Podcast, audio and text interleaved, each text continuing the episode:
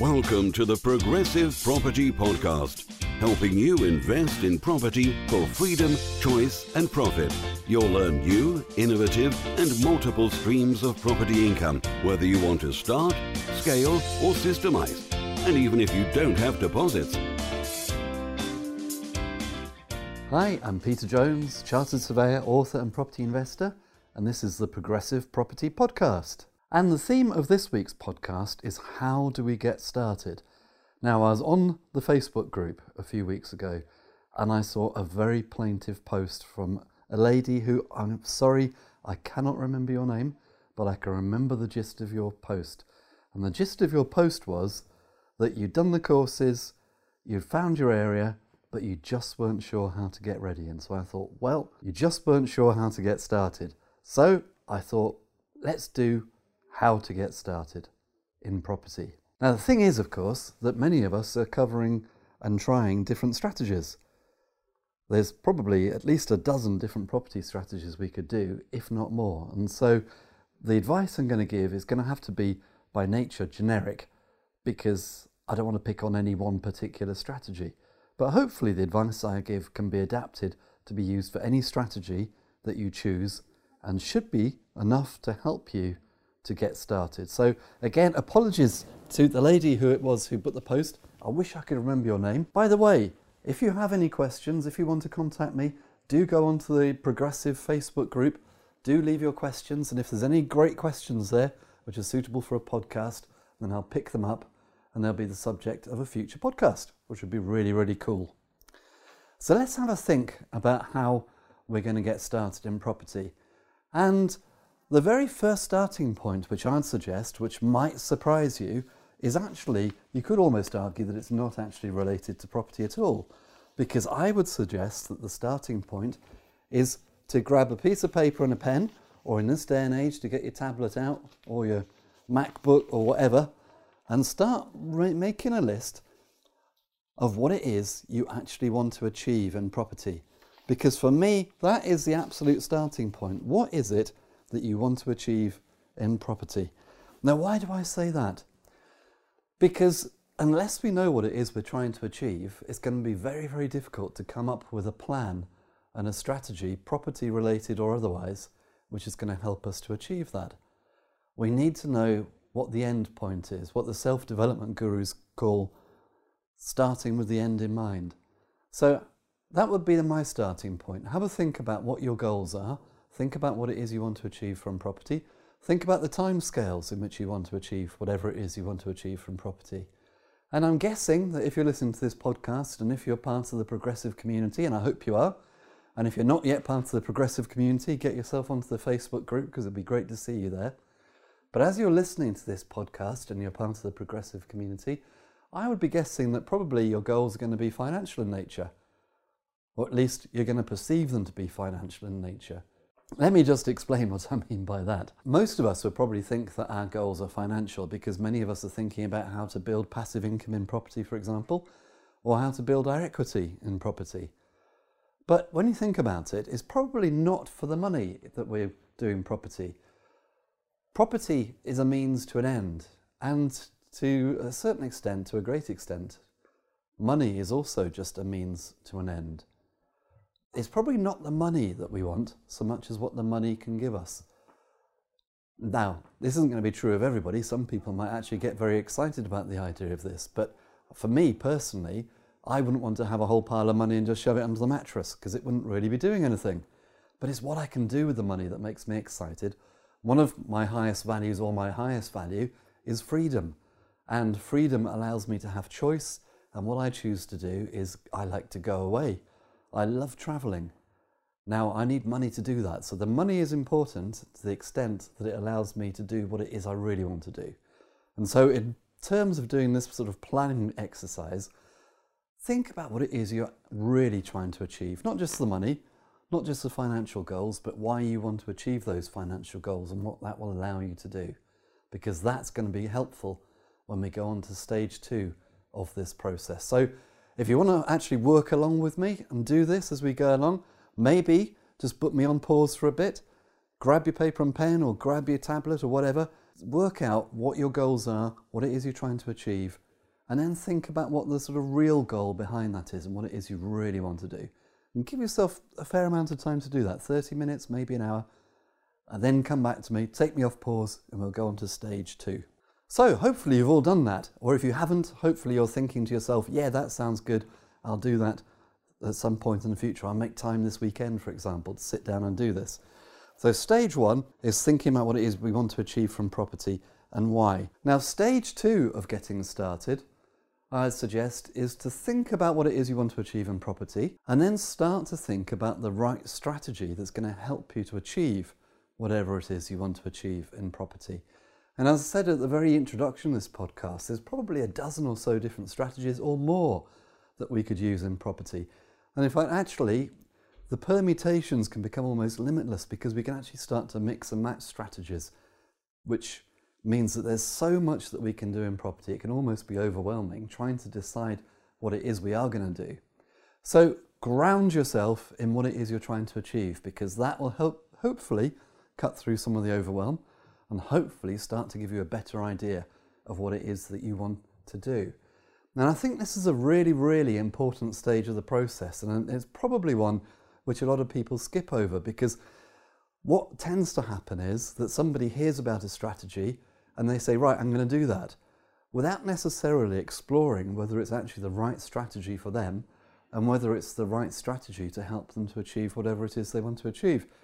Because apart from anything else, think of it this way you're probably going to be much more successful in property or in whatever you do, if you're passionate about whatever you do, if you're interested in whatever you do, and if whatever you choose to do is in your flow. So you don't really want to go off and choose a strategy which isn't really you, which doesn't really fit with who you are or what you want to do. So I think it's better to be led by your goals in determining your strategy than to just jump in and find a strategy and then try and make everything work around the strategy, if that makes sense. Have a look at what you did in stage one. Have a look at the goals. Have a look at the things that you're trying to achieve in property or you want to achieve in property. And then start to think about the strategy which most naturally lends itself to you being able to achieve that. Now, for some of us, that might sound like it's quite obvious, but I'm going to sort of throw a bit of a spanner in the works here and maybe challenge some of our thinking. So bear with me on this and go with me on this. So, for example, when I'm doing masterclass down at Progressive HQ in Peterborough, I'll quite often ask uh, the masterclass attendees who wants to create a passive income, and usually lots of hands will go up. And then I'll say, well, keep your hand up if you want to get out of your job. Keep your hand up if you want to sack your boss. And most of the time, most of the hands stay up, which is quite natural. Most of us, a lot of us, perhaps want to move on, get out of our job, and do something a little more satisfying or work for ourselves. I fully get that. So then I'll say, well, keep your hand up if you're thinking that the best way to replace your current income is by building a passive income through a portfolio. And probably 90 to 95% of people will keep their hands up because what they're thinking is in order to replace their income, they want to put together a portfolio, a portfolio of properties which will pay a passive income. But here's the thing, and this is the challenge which I usually throw out. If your, if your goal is to get out of your job. And if you want to get out of your job relatively quickly, is building passive income through a portfolio the best or the quickest way to do that? And oftentimes the answer is no, it's not, because building a portfolio can take quite some time. There's quite a lot of involved work required to put together a portfolio, particularly a portfolio that's got enough income being generated to replace your current work income. It could take several years to build a portfolio of the right sort of size to replace your current income, and for a lot of people, that's far too slow. So, the challenge I'll often give is well, if you want to get out of your job quickly, and by that I mean maybe within the next 12 months, maybe within the next six months, would it make more sense perhaps to flip a property? Maybe flip a couple of properties. Now, if you're not sure what flipping means, flipping is basically buying a property and then selling it on. And there's a number of ways that we can make profits in flipping. One is to buy the property cheap and then to sell it on at what we could consider to be the right price and make a bit of a profit. Or we can buy a property perhaps which needs a bit of work doing to it, do a refurb, add some value, and then sell it on and pocket the profit. Or if you're really good at this, maybe you can find a property which needs a refurb and you can buy it cheaper, if that makes sense. So you're not just paying a reduced price because of the refurb that's required, but you're also getting it for cheaper than it would otherwise be anyway. And then you're going to make loads of profit if you can do the work and sell it on.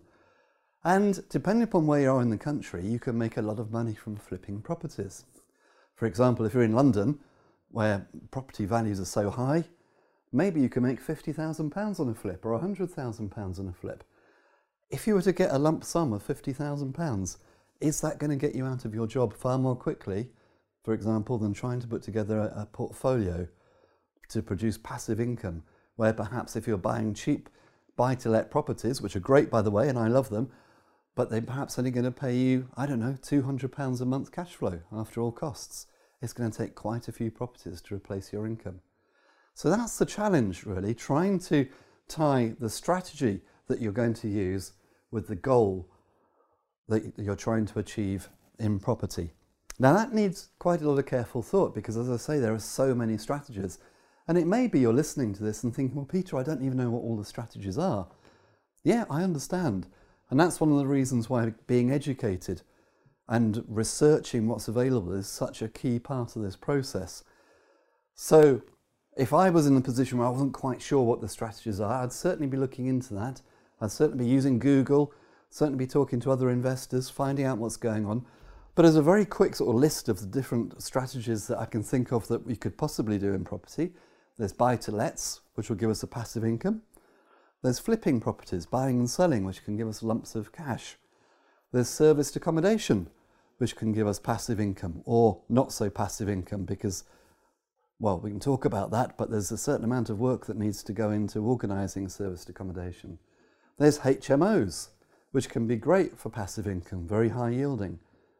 There's commercial conversions where you'll redevelop a property and maybe turn it from offices into residential properties, which you can then either hold to rent out or you can sell them on for cash lump sums.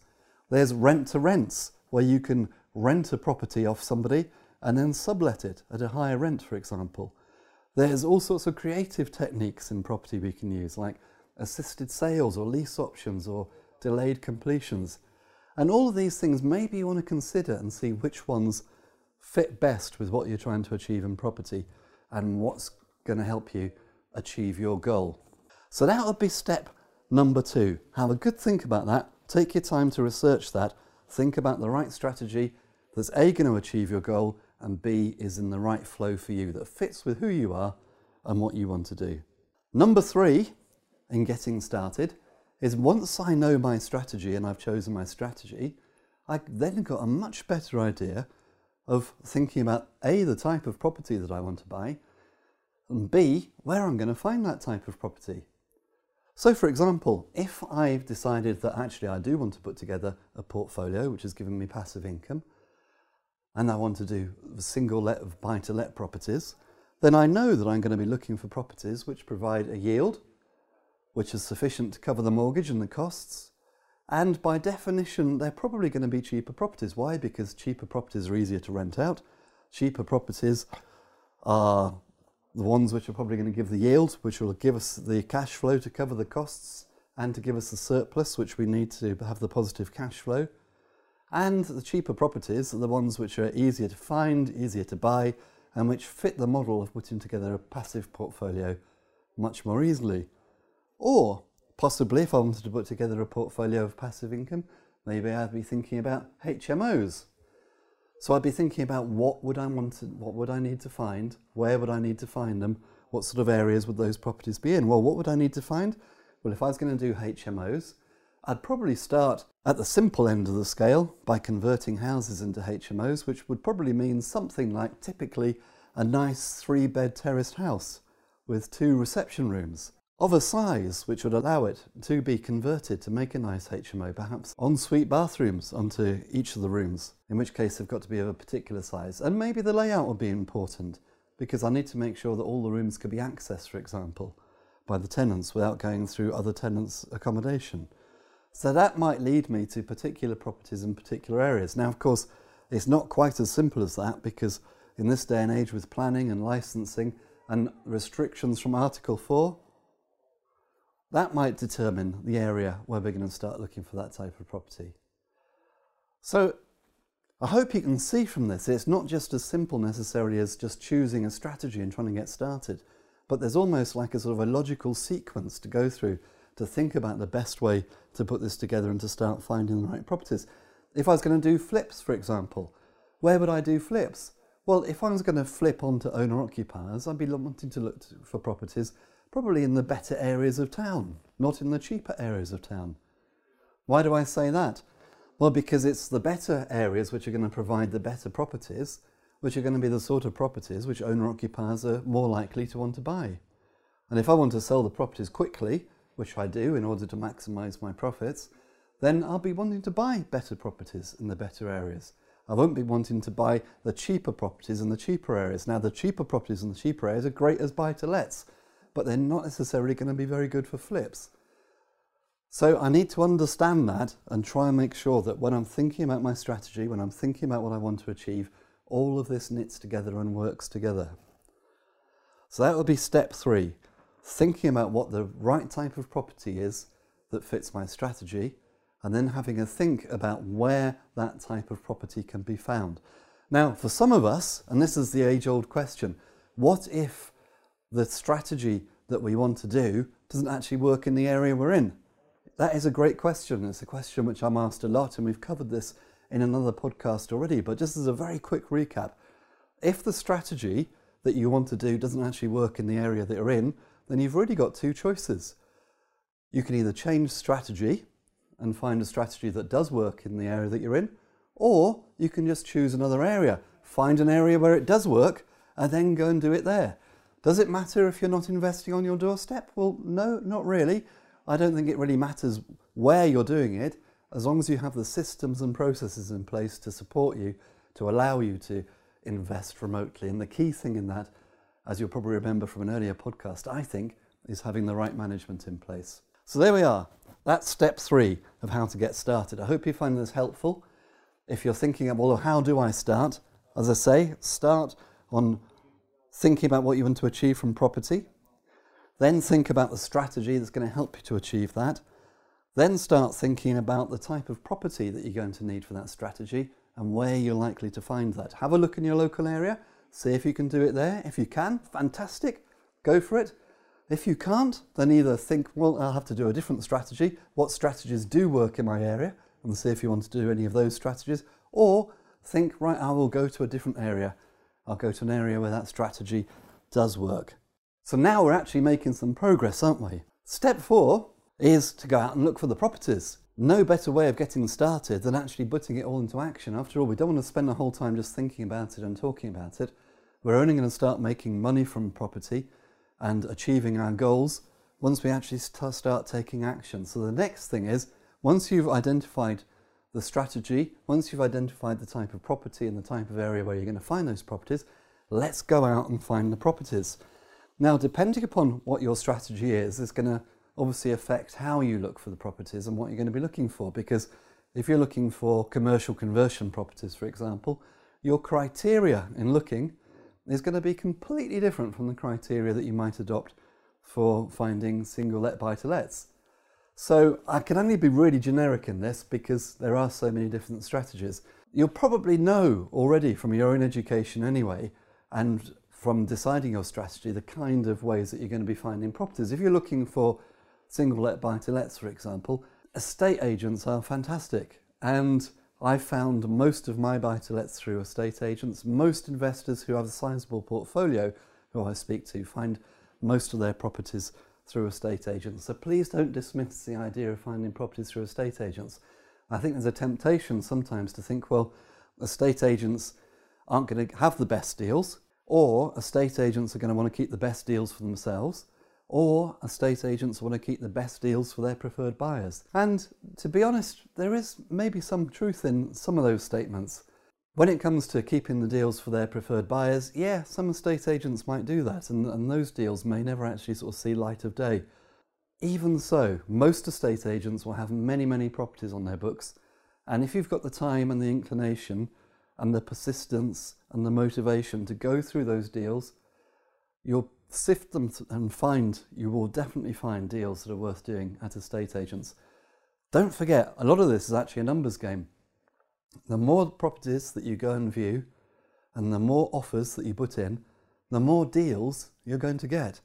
And quite often, when people say to me that they're finding it hard to get the best deals or they're finding it hard to even find deals, I'd suggest, well, you're probably not viewing enough properties.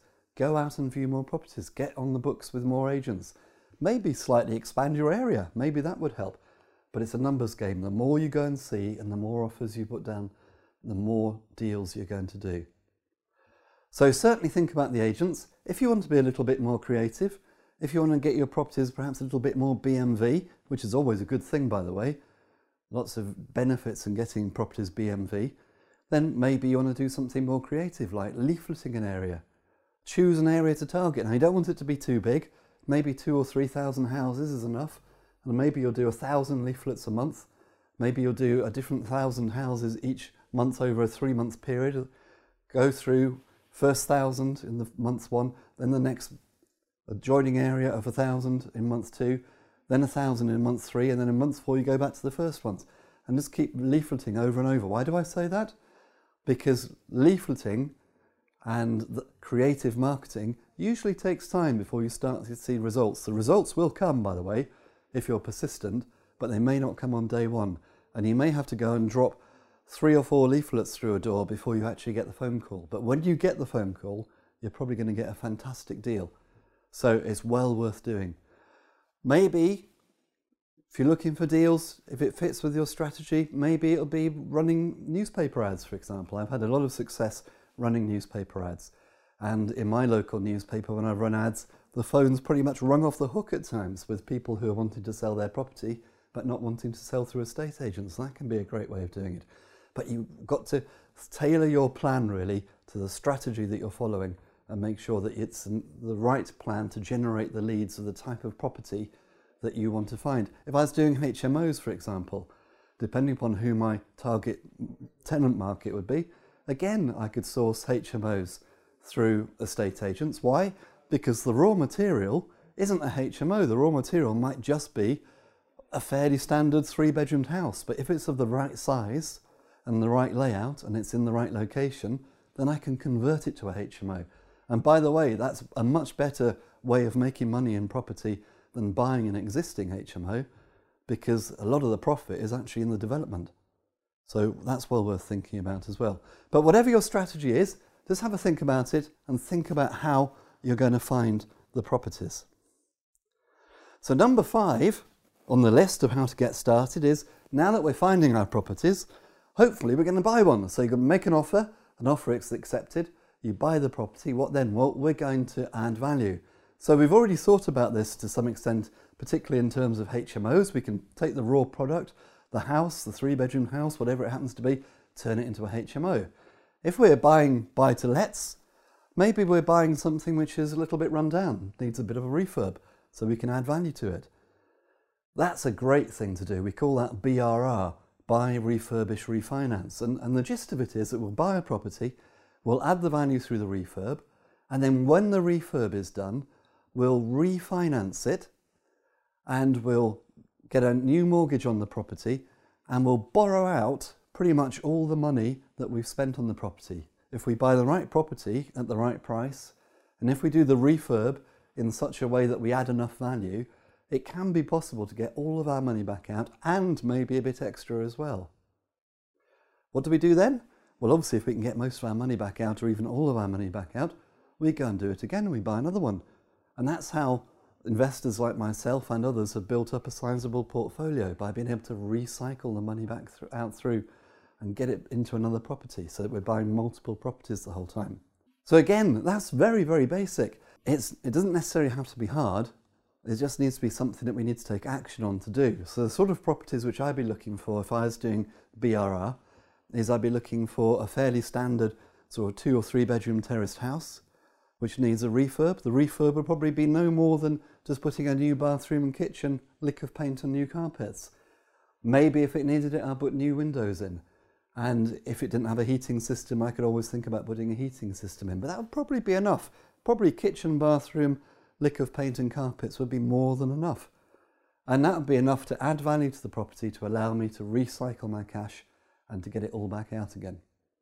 But again, it has to fit with your strategy. So, what's the appropriate way of adding value for your strategy? If you're doing serviced accommodation, for example, it'll be bringing the property up to the right specification and probably furnishing it to the right specification to, to bring it up to the value that you're going to need.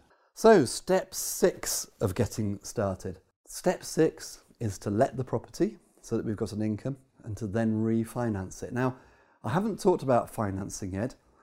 One of the key things that we need to be doing, and we need to do this quite early on, and this will probably happen around about stage three do you remember stage three was thinking about the right property and the right type of property in the and the right type of area for that type of property? Well, probably when I started looking for the properties, I'd do this, and that is I would find a good mortgage broker. Why? Because we're going to need to finance the property, presumably, when we buy it, and we're going to want to refinance the property once we've added value. And a good mortgage broker is worth their weight in gold in helping us to follow that process. Now, a question which I'm often asked, and it's a good question, is Peter, where do I find a good mortgage broker? Well, I would suggest that you go onto the progressive community, onto the Facebook group, and ask who are people using, who can, who can you recommend? Because there are some great brokers out there, and particularly brokers who invest in property and who understand exactly what you're trying to achieve. They'll be able to steer you through what's potentially a minefield because unfortunately, since the credit crunch, the banks have been sort of a bit tight with their money really and restrict the number of loans which they'll give an individual borrower. So, for example, you may find that a mainstream lender will only lend on three properties and that's all they'll give you. So, clearly, if you want to build a sizable portfolio, you'd need to have more than one lender in play. And the great thing which a good broker can do is they know and understand the relationship between the different banks because some banks actually won't lend to you if you've already borrowed off another bank, but they'll be quite happy if you borrowed off a different bank instead. It's all very complicated. It's best left to the experts. That's why I would always use a broker. And when I'm uh, sometimes asked, you know, are there any ways of not using a broker? I say, don't do that. Just use a broker. It's going to make your life much easier. And, and that's their job. They're going to help you to actually borrow all the money that you need. So go onto the Facebook community, ask who people are using, see if you can get any recommendations. And then the final step in the system is do it all again. If you can do it once and it works, and if you can get your money back out, and regardless of which strategy you're using, I hope you will be able to get all or most of your money back out because that's a crucial part of this process, no matter which strategy you're using. If it worked the first time, do it again. Start building a portfolio. Start building the portfolio, for example, that will help you to have the passive income to get out of your job if that was your goal in step number one. Or if you were doing flips, sell the property and then reinvest the profits by buying another flip or two flips and doing two at a time or three at a time and start building up your capital that way. The key thing is once you get started, keep going. There's a lot to be said for having momentum in property and persistence. Don't settle. It's harder to get going again you want to keep going. Once you've actually got the successes, once you're starting to achieve, once you can see the power of this, once you start to understand it, keep using the experience that you've got, keep using the knowledge that you're actually building up because it will monetize over time and your results will start to compound and you'll soon find that you're doing bigger and better and much more profitable deals just because you keep on going. The key thing is to get started. And I think that my overall advice to you would be no matter what, just go and do something. Now, I hope that you know the process I've given you will help you to get started. But please, please, please don't think about getting started. Get started. Property is very much, in my opinion, ready, fire, aim. It's best to get started, not to be perfectionist about it. Don't worry about finding the most perfect area that's going to work or finding the most perfect deals that are going to work. Just get out there and start doing something. Because the reality is, things change very rapidly anyway, in life and in property. And I would be prepared to sort of, if we met face to face and had a chat about this, I'd be almost prepared to bet, although I don't like a betting person, that in 10 years' time you'll be doing something completely different in a completely different place than you could even begin to imagine now. But the reality is that once you actually get started, it opens up the possibilities of all sorts of opportunities coming your way. And they will, believe me. It's one of those silly things. I know, for example, when I go out and look view properties and I meet estate agents, the number of times I've been to a house with an estate agent and the house that we've been looking at hasn't been suitable, but I've spotted one down the road which was on the market, which then turned out to be the house which I bought. Or the estate agent I was meeting has said, okay, well, this one doesn't really fit, but we've got one around the corner which is about to come on the market. Would you like to see that? And that has been the house that I've bought. If I hadn't actually got out, if I hadn't taken action, if I hadn't started doing something, then nothing would have happened. So if at the moment you're thinking, I don't know where to start, start just taking some baby steps, but just make sure that you do something because everything you do will help towards taking you to wherever it is you want to go in the long run. The other key thing, of course, is when you do start, commit to keep started. And if you came to masterclass, you'd probably hear me say that if you're still doing this in 10 years' time, you will be successful. There's something about longevity in property. If you're still doing it in 10 years' time, you will be successful. Why? Because if you're still doing it in 10 years' time, it's going to be really hard not to be successful because you'll have done so much. Even if you're thinking at the moment it all seems overwhelming and you don't know what you would do or how much you can do, the mere fact that you commit to yourself to start and to keep started, to keep going, you will get results. So please, just do it. Take action today, make some action points, even if it's only one action per day for the next year. You'll be amazed how that'll add up and how that will help you on your journey. So I hope you found this helpful. I'd love to hear how you get on. Go out and do something. Let me know what you do. I'd love to hear from you. We'll talk about your success when we get together in 10 years' time and we see what you've done. So I've been Peter Jones. This has been the Progressive Property Podcast. If you have any questions, then do, as I say, join the Facebook group, get involved in the community, send your questions through. If they're suitable for the podcast, then I'll pick them up, do a podcast on it. But in the meantime, resolve this week you're going to take action and do something. Here's to successful property investing. See you next week.